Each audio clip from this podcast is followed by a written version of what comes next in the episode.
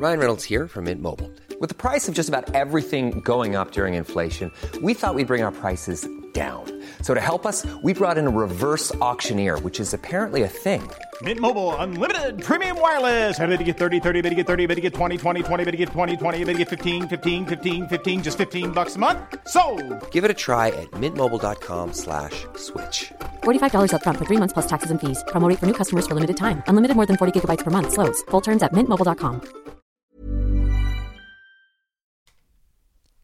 C'est avec un immense plaisir que je vous parle d'une marque que j'affectionne tout particulièrement, Mama Hangs.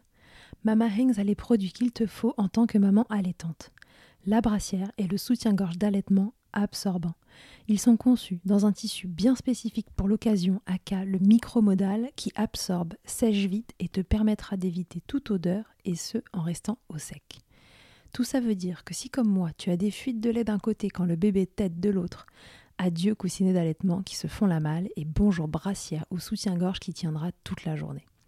Et ce n'est pas fini. Le petit nouveau de la collection, c'est le body, qui a les mêmes talents absorbants en s'ouvrant à l'avant avec des aimants trop pratiques. Ici, on ne se passera plus de ces produits top quali, beaux et confortables. Alors merci Mama Hanks de soutenir le podcast depuis si longtemps.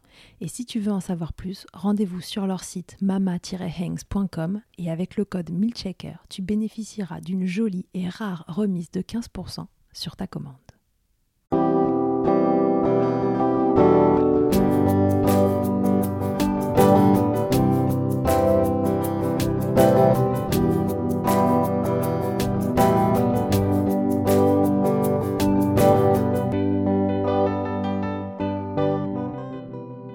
Bonjour et bienvenue dans Milkshaker, le podcast qui agite les idées reçues sur l'allaitement.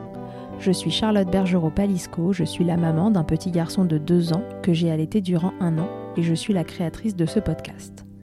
Dans la vie, je suis ostéopathe spécialisée en périnatalité.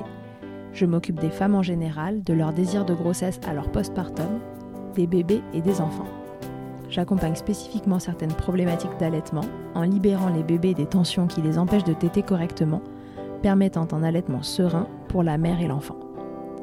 Au fil des consultations, je me suis rendu compte que le principal frein à l'allaitement, c'était le manque d'information, de partage d'expériences et de vécu dans une société où l'allaitement n'est pas une norme. Je vous propose donc d'interroger avec moi des mamans et des papas sur leurs expériences, mais aussi de vous informer auprès de professionnels spécialisés en allaitement.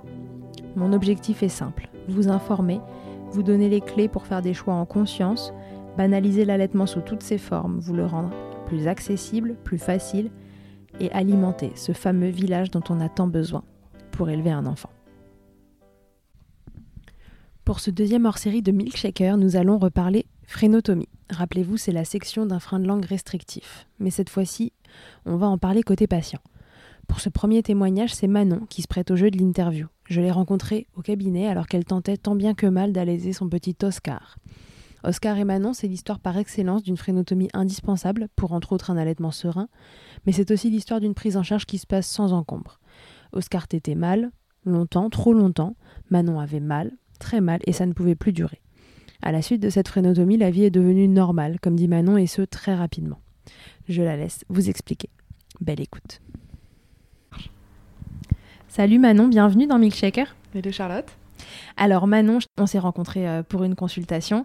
Raconte-nous, alors déjà, qui es-tu Donc qui est ton bébé Quel âge il a Etc. Donc moi je suis Manon euh, et mon bébé c'est Oscar qui a un an et demi euh, bientôt. Mhm.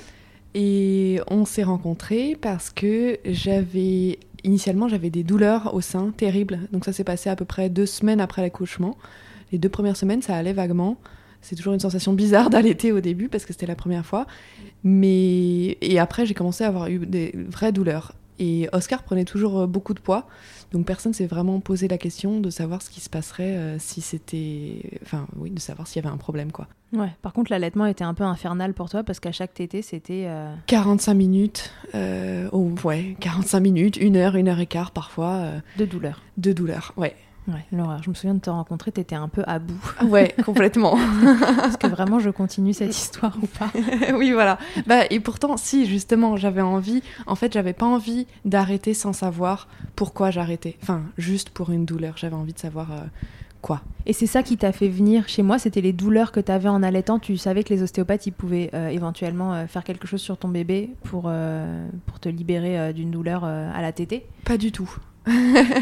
c'est euh, une connaissance qui m'a qui m'a dit qu'elle te connaiss- connaissait de manière euh, euh, plus personnelle. Elle m'a dit c'est une une ostéo. Elle s'est occupée de ma fille parce que l'accouchement était difficile. Et sur le coup, je me suis dit pas forcément en lien avec ma douleur, mais je me suis dit peut-être qu'elle verra quelque chose. Je sais pas. J'avais un peu tout essayé. J'étais allée en PMI, j'avais vu une sage-femme. Euh, Personne trouvait rien. J'ai mis des tas de crèmes pour les crevasses, euh, pour une infection. C'était rien de tout ça. Donc je me suis dit, bah, je vais essayer ça. J'ai essayé des tas de choses, donc j'essaye ça aussi. Ouais, ok. Voilà. Eh ben très bien. Et donc du coup, tu es arrivé. Et euh, qu'est-ce qu'il avait comme, euh, comme signe Oscar? Donc c'était la douleur le plus important euh, chez lui, c'est ça? Douleur chez moi. Mais toi, tu Et pas lui- de manque de lait? Euh, non, j'avais pas de problème de lait. Il prenait du poids très bien. Mhm. Euh, les tétés étaient très longues, mais il avait l'air de, de- Enfin, ça ne galérait pas. Je pense que j'avais euh, consulté euh, une consultante en lactation avant pour connaître un peu les positions, donc je pense que je m'en sortais pas trop mal de ce côté-là. Ouais. C'est pour ça qu'il y avait un côté frustrant. Je, je pensais faire, faire tout bien. Je pense qu'on on pense toujours tout bien Ouais, faire tu en tant que t'étais parent. préparé à l'allaitement finalement pendant la grossesse. Oui. Tu t'étais dit, euh, bon, ça a l'air d'être un sujet un peu touchy, je vais rencontrer quelqu'un avant. C'est ça. cette Et je m'étais dit que toute seule, euh, enfin, je savais que je savais pas, donc euh, j'avais envie de savoir qu'est-ce que je ne savais pas et comment est-ce que je pouvais, comment est-ce que je pouvais euh, en apprendre un peu plus avant. Donc je m'étais préparée, mais évidemment, on se prépare jamais à tout, hein. Et, euh, et je, mais je m'étais pas préparée à ça. Ok. Bah alors raconte du coup comment ça s'est passé? T'es arrivé en consultation et Je suis arrivée en consultation euh, et ensuite j'ai fait tété Oscar. Et euh, bon, dans l'ordre, j'en sais rien, mais à un moment, tu as dû mettre tes doigts dans sa bouche pour vérifier. Et tu as aussi vu mon sein qui était une crêpe ou, un- une lentille, d'un bout de sein complètement écrabouillé, à plat de chez à plat. Et, et tu m'as dit euh, dans la, dans la seconde, c'est sans appel, il a un frein de langue énorme. Euh, et c'est ça qui soulagera, qui soulagera tout le monde, qui l'aidera lui à téter plus facilement et certes- surtout moi à ne plus avoir aussi mal quoi, et à pouvoir profiter de, profiter de l'allaitement après. Ok. C'est chose que je ne savais pas qu'on pouvait profiter et, et que je n'imaginais pas non plus pouvoir en profiter quoi. t'avais quand même l'impression que c'était normal ces douleurs que t'avais? Non, bah en fait j'ai j'ai mis du temps. En fait, euh, justement, je disais que c'était bizarre la sensation d'allaitement au tout début. Et avant de me dire que c'est bizarre, oui, mais que ça commence à être désagréable, et après que ça faisait mal, je pense avoir perdu. Enfin, moi, j'aurais bien aimé si j'avais su, si j'avais, si on m'en avait parlé plus tôt, euh, être alertée plus tôt, et pas forcément euh, ou avoir demandé euh, quand je suis allée voir une sage-femme en PMI euh, qu'elle mette les doigts dans la bouche d'Oscar, quoi. Parce Mm. qu'elle, elle le voyait, t'étais très bien, très bonne position, bon poids, pas de problème. Ouais. Alors qu'en fait Oscar ne t'était pas bien. Ouais, voilà, c'est ça. Et d'ailleurs après t'as rencontré une consultante en lactation parce que t'avais rendez-vous Oui. avec une consultante juste euh, au moment où on se voyait. Exactement. Euh, je me, enfin, je le dis, euh, c'est avec, Tu euh, voilà, avec Carole Hervé. Je m'étais préparée avec elle, donc je l'avais rencontrée enceinte avant, donc c'est elle qui m'avait expliqué un peu les positions, pas forcément ce qui pouvait mal se passer, mais c'est vrai que j'étais pas venue là pour ça. Et puis, a priori, on se dit que c'est comme les accouchements, il y a quand même, je sais pas, un grand pourcentage qui, dont, dont on ne raconte rien parce qu'il n'y a rien à raconter et tout se passe normalement. Voilà, et pour l'allaitement aussi. Donc je m'étais préparée avec elle, et puis voyant que j'avais toujours mal et que ça ne donnait toujours rien, j'avais pris rendez-vous. Évidemment, elle- les rendez-vous, c'est plutôt sous euh, une semaine, dix jours. Donc je m'étais dit, peut-être qu'elle aussi verra quelque chose. Donc comme je t'ai vu avant, tu m'as dit frein de langue.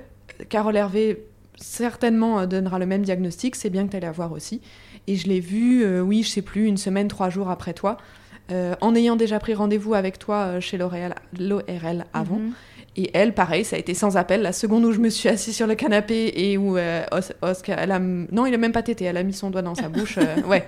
Et puis, euh, et puis elle a vu tout de suite, elle a dit oui, oui, c'est ça.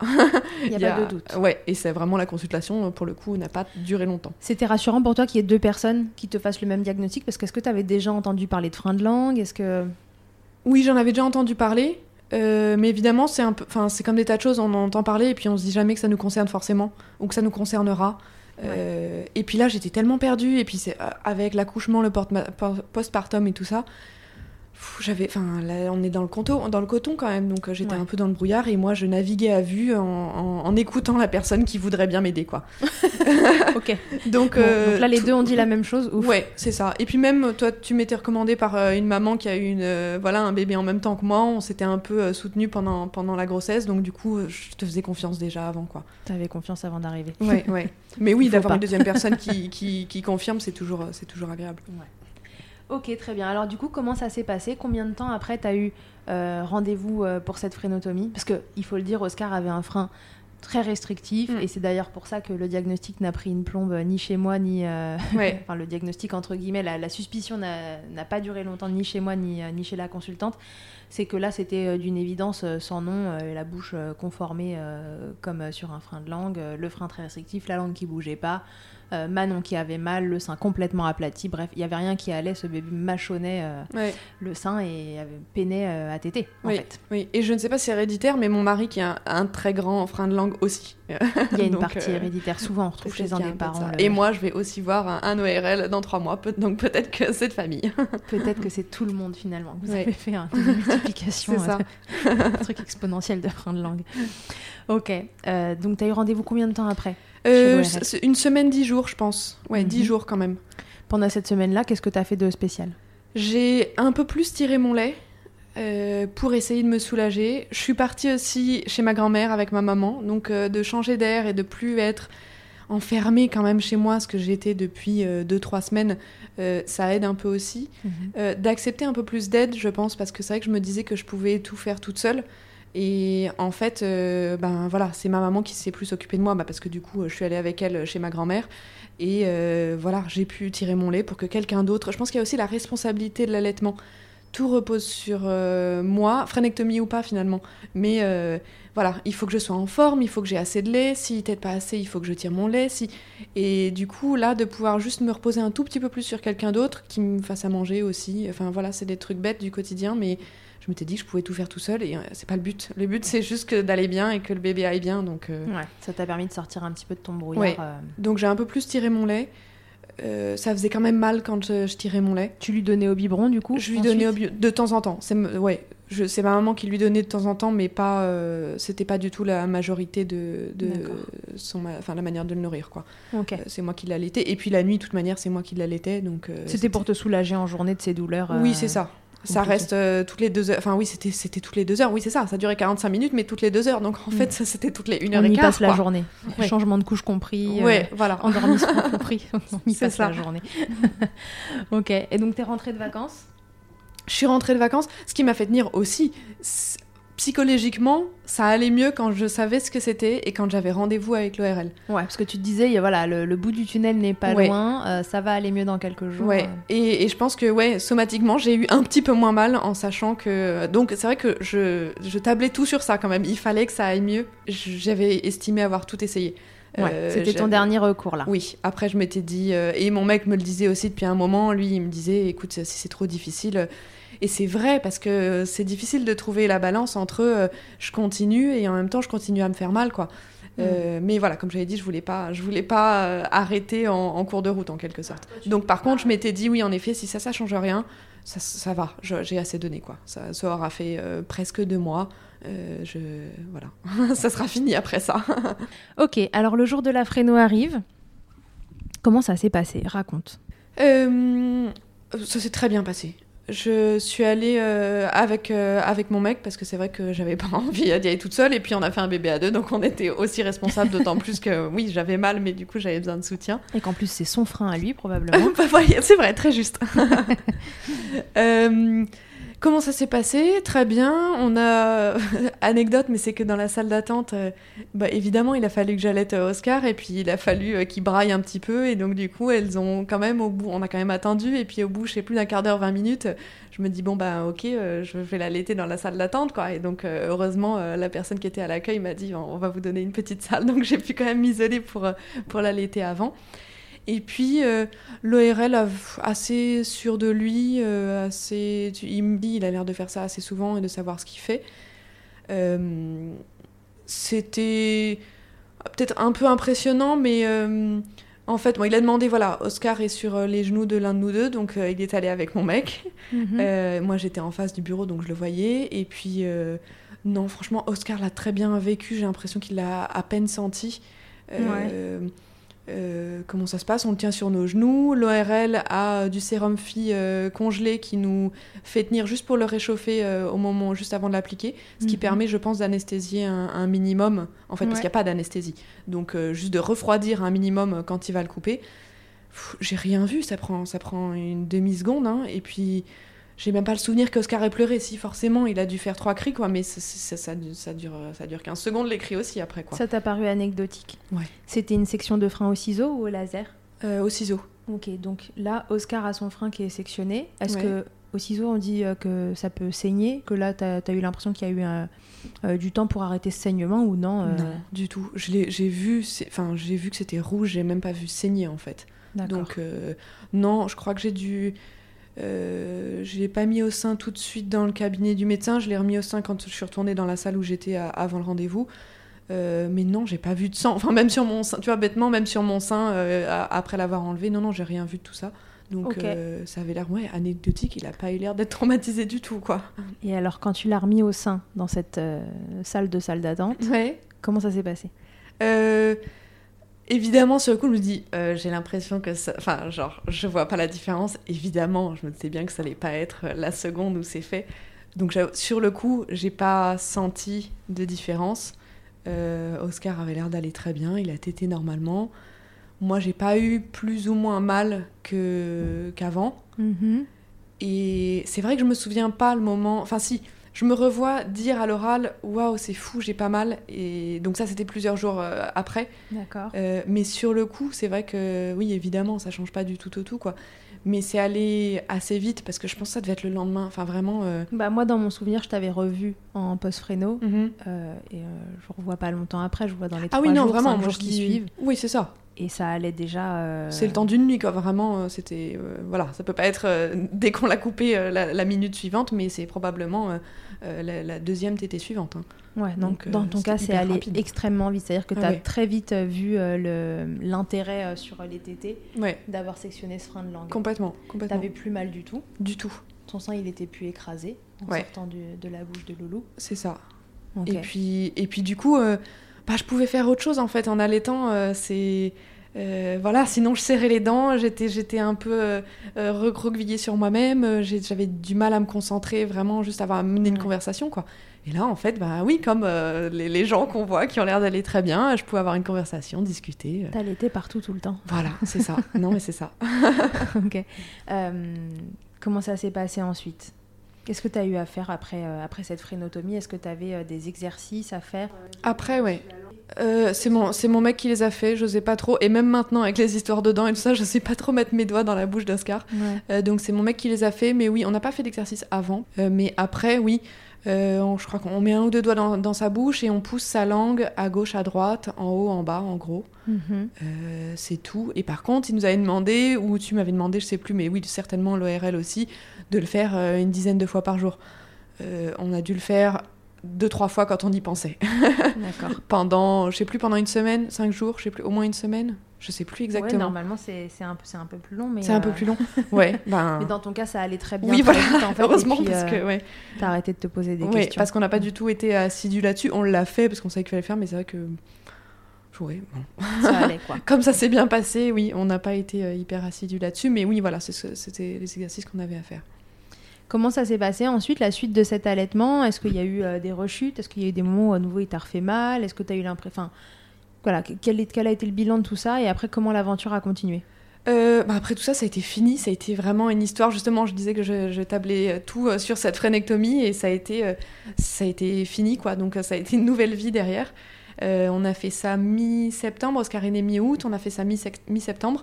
Et en fait, après, bah, j'ai allaité normalement. Ça, la vie allait, était normale et Ouais. allait beaucoup mieux, quoi. Donc lui euh, a grandi, grossi pareil. Si, évidemment, les tétés étaient beaucoup plus courtes. Euh, on est passé vraiment de, de 45 minutes à, je sais plus, euh, 8-10, quoi. Euh, Beaucoup plus confort pour ouais. toi. euh, Ouais. Ouais, avec un bébé qui se fatigue pas au sein, euh, qui ça. galère pas, qui mange, et puis voilà, on ça. passe à autre chose. Exactement. Et du coup, plus de temps de répit aussi, parce que voilà, comme je disais, si c'est 45 minutes toutes les deux heures, ben, en fait, c'est 45 minutes toutes les une heure et quart, Mm. et on fait plus rien, quoi. Et, et là, pas du tout. C'était bon, bah oui, voilà, il a faim, hop. Et surtout quand on parle d'allaitement à la demande, euh, c'est voilà, c'était oui à la demande, mais euh, on pouvait aussi euh, gazouiller. Évidemment, il a grandi, mais voilà, il se passait un peu plus d'interaction aussi entre temps. il n'était pas aussi épuisé de, de ne faire que ça et de, et de se fatiguer à faire ça, quoi. Tu l'auras allaité combien de temps? Parce qu'aujourd'hui, Oscar n'est plus allaité. Hein. Non, oui, j'ai, je l'ai allaité 4 mois, donc euh, jusque fin décembre. La phrénectomie était mi-septembre, jusque fin décembre. Ok. T'as arrêté parce que c'était le moment que tu reprennes le boulot, parce que t'avais l'impression d'avoir moins de lait, parce que. Non, parce qu'il dormait pas la nuit et ça me fatiguait beaucoup. Ouais. Euh, et évidemment, moi, plus que mon mec, parce que finalement, je préférais l'allaiter au sein, parce que je me dis, quitte à faire ça, autant aussi en profiter. Et c'est vrai que tirer son lait, c'est pas. Enfin, on est tout seul face à, face à son tire-lait, c'est pas du tout amusant. Donc oui, ça décharge un peu la responsabilité de pouvoir faire donner un biberon, mais en fait, je me dis quitte à l'allaiter, autant le faire moi-même. Donc je le faisais la nuit euh, et, euh, T'avais envie me- que quelqu'un puisse prendre le relais en fait sur ces nuits et qu'on se partage entre sein ça. et biberon. Et c'est ça. Et je me et je j'espérais que euh, le lait en poudre le cale un peu plus, ce qui n'a pas du tout été le cas.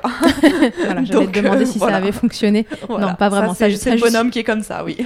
Ça a juste permis le partage euh, des tâches. Exactement. Et ça. pour le coup, ça m'a ça m'a soulagée parce que au-delà du, du côté fatigue physique, oui, c'est la responsabilité en fait de me dire euh, voilà, bah oui, il était un petit peu à la crèche en plus, mais euh, bah, Mhm. moi je pouvais pas sortir plus de deux heures parce qu'il fallait que je tire mon lait et j'ai clairement j'allais pas faire ça dans un dans un café quoi. T'avais du mal avec cette responsabilité que c'était l'allaitement? Ouais, ouais, mais ça je le dis à- après euh, avec le recul en fait. D'accord. Sur le moment, tu sur te le coup, rendais j'étais pas à compte. fond dedans. Donc, euh, et, et ça m'a plu, mais c'est vrai que je pense que pour un deuxième, je mettrais des choses en place où euh, je me déchargerais de me dire, bah oui, je vais tirer mon lait, comme ça je fais des stocks et puis je fais ma vie à côté, quoi. Hmm. Donc, euh, Ok. Euh, tu t'étais imaginé quoi pour l'allaitement avant d'allaiter? Tu t'étais, enfin, c'était quelque chose d'hyper important pour toi Euh, parce que quand même, enfin, tenir euh, quasiment deux mois avec les douleurs que tu avais. Je me souviens encore de, de ton sein sortir de la Ouais. bouche de ton loulou. Et vraiment, je, je- je me souviens de te dire, mais oulala, Pourquoi? Oui. comment vous faites? Parce que ça doit être terrible. Parfois, vous m'impressionnez d'ailleurs de, de- de persévérance. Alors, tu avais quand même une grosse envie euh, d'allaiter. Oui, c'est plus. Je pense que c'est plus de, de ma nature parce que à la base, j'attendais rien et et je, je- ouais, j'attendais rien de particulier. J'étais pas euh, si engagée que ça. Mais c'est vrai qu'à partir du moment où euh, on s'en était parlé aussi avec mon mec en disant bah oui, on voilà, je pense que c'est mieux euh, l'allaitement. Enfin nous, ça nous ça nous conviendra mieux, donc euh, on va le faire. Mais une fois qu'on le fait, et c'est mon mec aussi qui me l'a dit, il me dit ah oui en fait je m'imaginais pas que c'était autant de d'implication quoi, de la part de nous deux finalement, parce que lui aussi c'est un et donc j'attendais pas grand chose, mais à partir du moment où je m'étais mise dedans,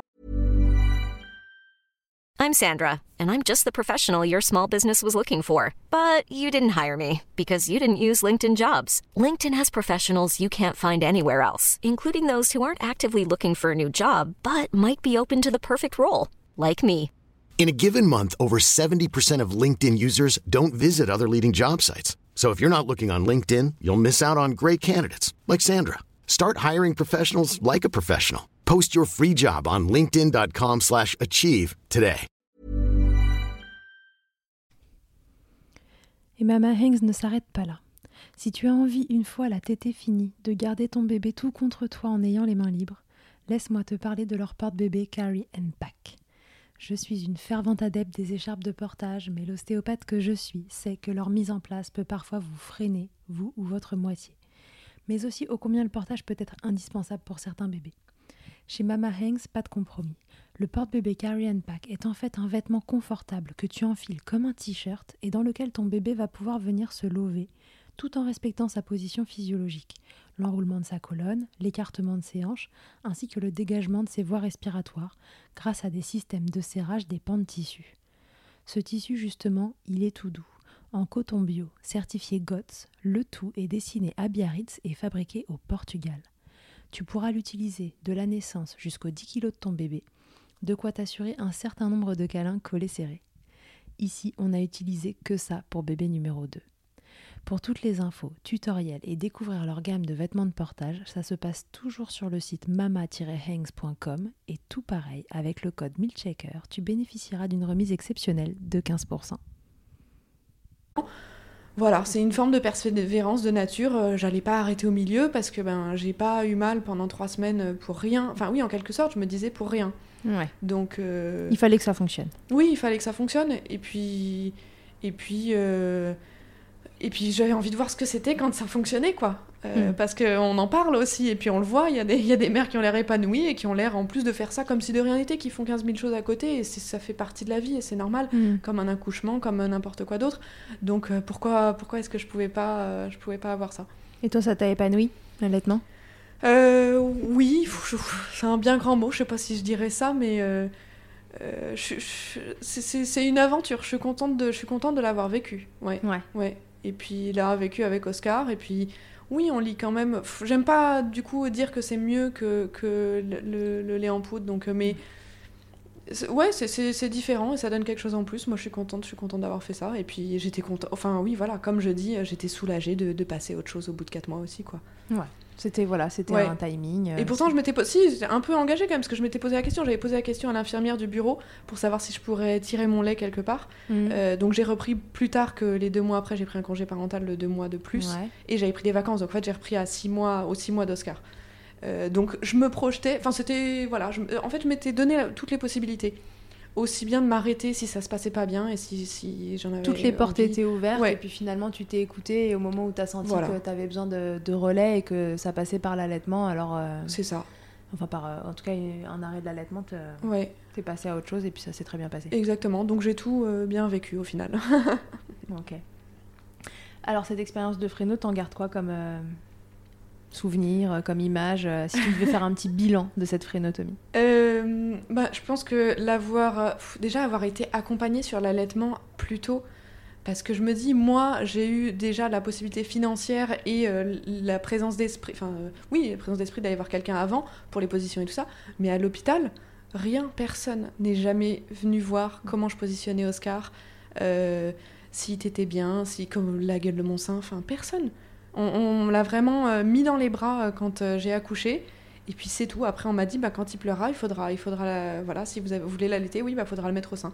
Moi, j'ai pas, j'ai certainement pas appelé, pas assez appelé non plus, parce que à l'hôpital justement, il y a- un bouton rouge, c'est pour que quelqu'un vienne quand on appuie dessus, mais je sais pas, on m'a pas dit de le faire non plus pour l'allaitement. On m'a dit de le faire si j'avais mal, si voilà, mais donc c'est plus ça. T'es pas senti que- très accompagné euh, par le circuit Pas du euh, tout. classique que Pas tout le monde tout. euh, rencontre. Et autant, je trouve que oui, je suis quelqu'un de persévérance et qui est persévérante et qui m'était, je m'étais entourée avant, donc je me dis quelqu'un qui a pas ça, bah, il va passer à côté tout de suite et c'est dommage, c'est dommage quoi. Donc euh, et du coup, quelqu'un aurait pu diagnostiquer ce frein quoi et Mm. Et que ce soit donc à la maternité où j'ai passé cinq jours, mais ensuite en PMI où je suis allée quand même deux trois fois. Elles m'ont recommandé d'aller voir une sage-femme qui était soi-disant spécialisée dans l'allaitement dans une autre PMI, ce que j'ai fait aussi. Personne n'a mis les doigts dans la bouche d'Oscar quoi. Hmm. Donc euh, moi, moi je suis voilà, on, on- on- on regarde l'enfant, il prend du poids, tout va bien. Et, et la maman euh, non. Et même quand je dis que j'ai mal, j'ai mal, j'ai mal, euh, non. Donc euh, Ça, t'avais l'impression que ça intéressait personne, ouais c'est ces ça. douleurs. Et du coup, euh, la frénectomie, oui, enfin, moi j'en avais beaucoup entendu parler parce que j'ai l'impression, je sais pas, c'est un truc depuis la nuit des temps. Avant, les sages-femmes les coupaient avec euh, leur, leur- l'ongle de l'auriculaire. Enfin, ça semble un truc complètement moyenâgeux, mais donc c'est quelque chose qu'on connaît depuis longtemps et, et que dont j'avais beaucoup entendu parler. Mais vraiment, en étant en plein postpartum, je me suis pas une seule fois posé la question. Et c'était, je sais pas, c'était pas mon boulot. Enfin, C'était pas ton rôle, en boulot, fait. quoi. Donc, euh, ouais, donc voilà. Et après, peut-être qu'on en fait trop aussi. Donc, euh, mais, mais là, on m'a parlé ni de trop ni de trop peu. Quand on m'a pas, pas parlé de, de, de problèmes. euh, On t'en a pas parlé quoi. tout court. Non, non. Ok, donc du coup, euh, cette expérience, c'était plutôt euh, Oui, que bénéfique. oui, complètement. ton cas. Parce qu'à partir du moment où, voilà, où ça a été diagnostiqué et, et donc euh, réglé, euh, et puis j'ai eu un rendez-vous très vite chez l'ORL aussi, donc euh, ça. Ouais. Donc là, c'est vraiment la frénotomie version long fleuve tranquille. Parfait. Et voilà, qui, qui m'a va bien, c'est laissé profiter trois mois après. Et ça, c'était vraiment. je, suis- enfin, je suis trop contente, quoi. J'aurais, été trop triste d'arrêter ça, d'avoir Ouais. eu mal et d'arrêter sans ça. trouver pourquoi, en Ouais. plus. Donc là, oui, j'ai trouvé et puis ça s'est résolu, quoi. Parce que avant, les deux trois trucs, quand on m'a dit c'est peut-être euh, une infection, euh, je sais pas, on- ça, bah, ça marchait pas, quoi. Donc, euh, Ouais, en tout cas, ça suffisait pas et ça t'enlevait pas Ouais. tes douleurs. donc d'avoir trouvé, oui, c'était changement de vie pour moi et pour lui et pour mon mec aussi. Enfin, vraiment. Du coup, tu donnerais quoi comme conseil à une maman qui a envie d'allaiter? Ce serait quoi ton conseil, le conseil de Manon Euh, c'est bête parce que c'est des conseils que tout le monde dit en fait dans les podcasts que j'ai écoutés avant. Tout le monde dit ça. Il faut s'entourer, il faut avoir des gens sur qui se reposer et tout ça. Et ce que j'ai eu et pourtant euh, j'ai pas eu les réponses. Mais c'est normal, hein, j'ai pas eu les réponses tout de suite quoi. Mais oui, s'entourer, s'entourer, se se, se renseigner, que ce soit des bouquins, donc euh, oui, voilà, des pré-consultations d'allaitement. Moi, je pense que au moins, comme je l'avais déjà, j'avais déjà rencontré Carole Hervé, la consultante en lactation, euh, j'étais plus à l'aise de pouvoir lui envoyer un texto ou d'avoir un rendez-vous plus rapidement une deuxième fois. Euh, comme avoir rencontré une sage-femme euh, avant, j'avais choisi une qui était un peu euh, spécialisée dans l'allaitement et qui pourrait me faire de la rééducation. Donc c'est ça, c'était m'entourer aussi avant pour savoir que euh, je pourrais me reposer sur ces personnes après. Je dis tout ça et c'est rien de tout ça qui s'est passé puisque toi je te connaissais pas avant et en fait, mais si je me suis entourée parce que bah, c'est cette voisine copine qui m'a dit bon, je- voilà, j'ai une amie euh, ostéo, euh, peut-être que tu peux aller la voir, elle trouvera peut-être quelque chose quoi. Ouais. Et si je l'avais pas trouvé euh, le surlendemain. euh, Oui, voilà, La j'allais voir Carole exactement. Donc, ouais, c'est c'est plus s'entourer, s'entourer, mais c'est écouter. Euh, C'est pas persévérer bêtement pour persévérer, quoi, parce que si on va pas bien, ben, notre couple va pas bien et notre bébé va le ressentir, et donc euh, il faut savoir ce qui est bon pour soi. Pas, pas ce qui est bon de faire parce que l'OMS a dit qu'il fallait allaiter pendant six mois. Donc s'écouter et s'entourer. Mm. Je te fais ma petite interview Fast Milk Ouais. avant qu'on se quitte. Manon, ça te dit? Alors, c'est quoi ta tétée la plus insolite? J'ai été hyper, euh, j'ai été hyper euh, réservée parce que si j'en ai fait un peu dans le train, J'ai- j'aimais pas le faire euh, hors de ma zone de confort, donc à l'extérieur, donc. et c'est par ça que j'entends insolite, ce serait Mm. hors de ma zone de confort parce qu'il n'y a pas eu de position insolite ou de, je sais pas, d'éclairage insolite. Non, j'ai dû le faire dans le train, mais insolite. Si, si. On a pris le, le train pour aller en Picardie à Beauvais. Et euh, c'est vrai que poussette dans un couloir, euh, ça devait être une des premières fois où oui, j'ai dû l'allaiter parce que bah, voilà, c'était une courte durée, mais ça tombait à ce moment-là. Et, euh, et donc voilà, une écharpe sur moi, une robe, et en fait, euh, ça se passe T'étais très plutôt bien. de la team téton timide, comme on dit. Ouais, ouais, complètement. Le truc le plus glamour qu'il t'ait été donné de vivre durant ton allaitement, c'est quoi? Euh... je sais pas les questions auxquelles Ça peut être ironique. Ouais, j'imagine. Euh, Qu'est-ce que. Si, j'ai fait une vidéo un moment parce que Oscar était à côté de moi, trop mignon, en train de faire ses petits bruits. Il avait, il avait déjà tété et du coup, je tire mon lait, j'envoie une vidéo à ma famille. Ils me disent, mais c'est quoi le bruit euh, Le bruit de fond, le bruit de fond derrière? Ah oui, mince, c'est le tire-lait. Donc on ne voit pas du tout les gazouillis d'Oscar. Ce sont les bruits du tire-lait. On n'entend que ton tire-lait. Ok. Ta position préférée dans le Kama Sutra de l'allaitement, c'était quoi votre position avec Oscar que, que vous préfériez pour, euh, pour l'allaitement? Euh, j'ai calée dans le canapé. On, on s'est nous-mêmes construit une banquette pour avoir un canapé, un canapé en L de rêve. Donc du coup, j'étais calée sur deux côtés. Euh, et ça, c'était pas mal. Euh, et Oscar est euh, plutôt euh, allongé, en, en perpendiculaire par rapport à moi. Ouais. Pareil, une vidéo de ses petits pieds à chaque fois d'un côté ou de l'autre quand il est en train de téter. Quoi. On s'occupe comme on peut. Ok. Et alors, si en un mot, tu pouvais me résumer ton allaitement, tu dirais quoi? Euh, moi, c'était une, une aventure. C'était une aventure. Ouais, ouais. des hauts, des bas, des parcours d'obstacles, voilà, des rencontres, de voilà. ok, super. Merci Manon. Merci Charlotte. Merci d'avoir euh, participé à Milkshaker. Merci de nous, de nous livrer ton expérience d'allaitement et de frénotomie, voilà, d'une frénotomie qui se passe franchement bien, facilement. Et, et Ouais. quand ça se passe comme ça, c'est génial. Enfin voilà, c'est euh, la veille, le lendemain, ça va mieux très vite. Les bébés têtent mieux, les mamans vont mieux, elles ont plus mal si elles avaient mal. Les bébés prennent euh, le tout. Alors, Oscar peut- Mhm. prenait euh, quand même du poids, mais euh, ils prennent plus de poids où ils mangent mieux, ils mangent plus vite. voilà, on passe pas des heures au sein et le quotidien se régule finalement après cette intervention. Et quand ça se passe comme ça, bah, c'est super. Et voilà, c'était cool d'a- d'avoir ton témoignage pour, pour éclairer les mamans. Ouais, j'espère que ça peut aider. C'est pour ça vraiment, moi, ça me fait plaisir d'en parler. et Voilà, de- sent que tu n'as pas et- été traumatisée par, par Au final, l'événement. non. Voilà, voilà. Donc voilà, ça vous fera euh, une expérience de, de fréno pour savoir euh, éventuellement ce qui peut vous attendre. Je vous rappelle que vous avez l'épisode euh, 19 sur les frénotomies avec euh, le docteur Noëlla euh, Rajanson euh, qui, euh, qui nous raconte comment se passe une frénotomie, l'avant, pendant, après, euh, cette rééducation qu'on évoque là pendant l'épisode. Que vous pouvez, euh, dont elle parle un peu plus spécifiquement dans l'épisode. Donc voilà, pour vous renseigner euh, côté pro, euh, n'hésitez pas à aller écouter ou réécouter l'épisode euh, 19 avec Noëlla. Et ben à bientôt Manon. Oui, merci à bientôt. encore. Merci Charlotte. Et à très bientôt à tous et à toutes dans Milkshaker. Merci mille fois d'avoir écouté cet épisode de Milkshaker. Vous pouvez suivre l'actualité du podcast sur le compte Instagram du même nom et sur mon site internet charlotte-bergerot.fr où vous retrouverez tous les épisodes mais aussi une rubrique Milk Letters constituée de témoignages écrits un autre support pour vous transmettre toujours plus. Si vous avez aimé ce podcast, n'hésitez pas à m'aider en le soutenant.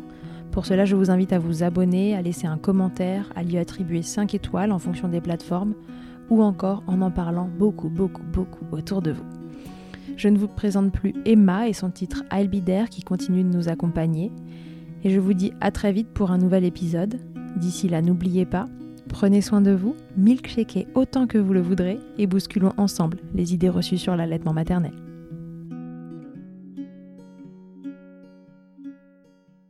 I hate to see you down. Can't stand to know you're hurt. When you say it's getting loud, the voices in your get it, so let it all out. Keep your head up, your masterpiece, and I'll swear that I'll be there by your side. A text away,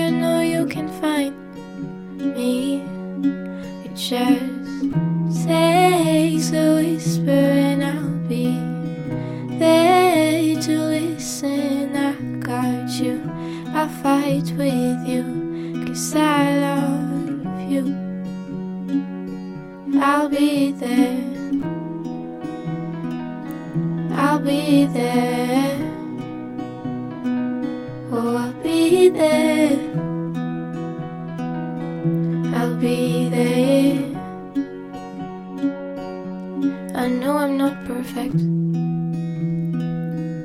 Sometimes I look myself. But I hope you know I care.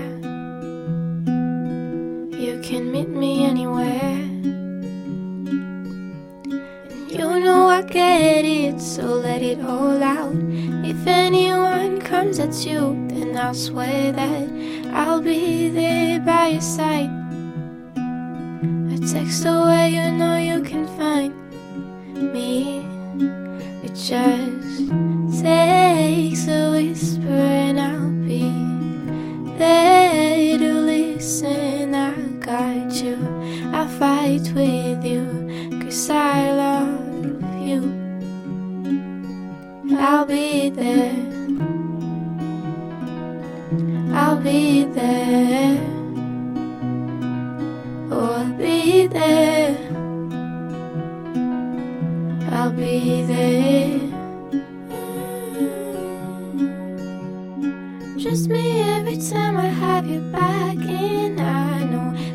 do the exact same for me.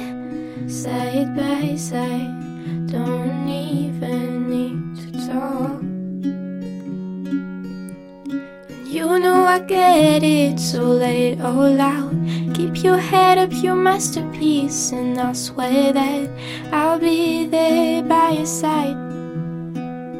A text away, you know you can find me.